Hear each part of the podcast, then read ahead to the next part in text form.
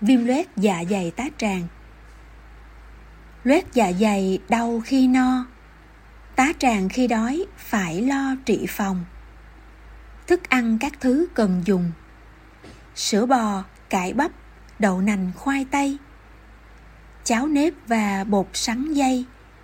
Sắc nước khoai uống dạ dày đỡ viêm. Dừa leo, cải son ăn thêm.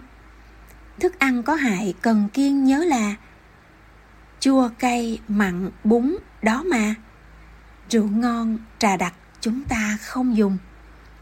Nước thịt, canh thịt cũng không.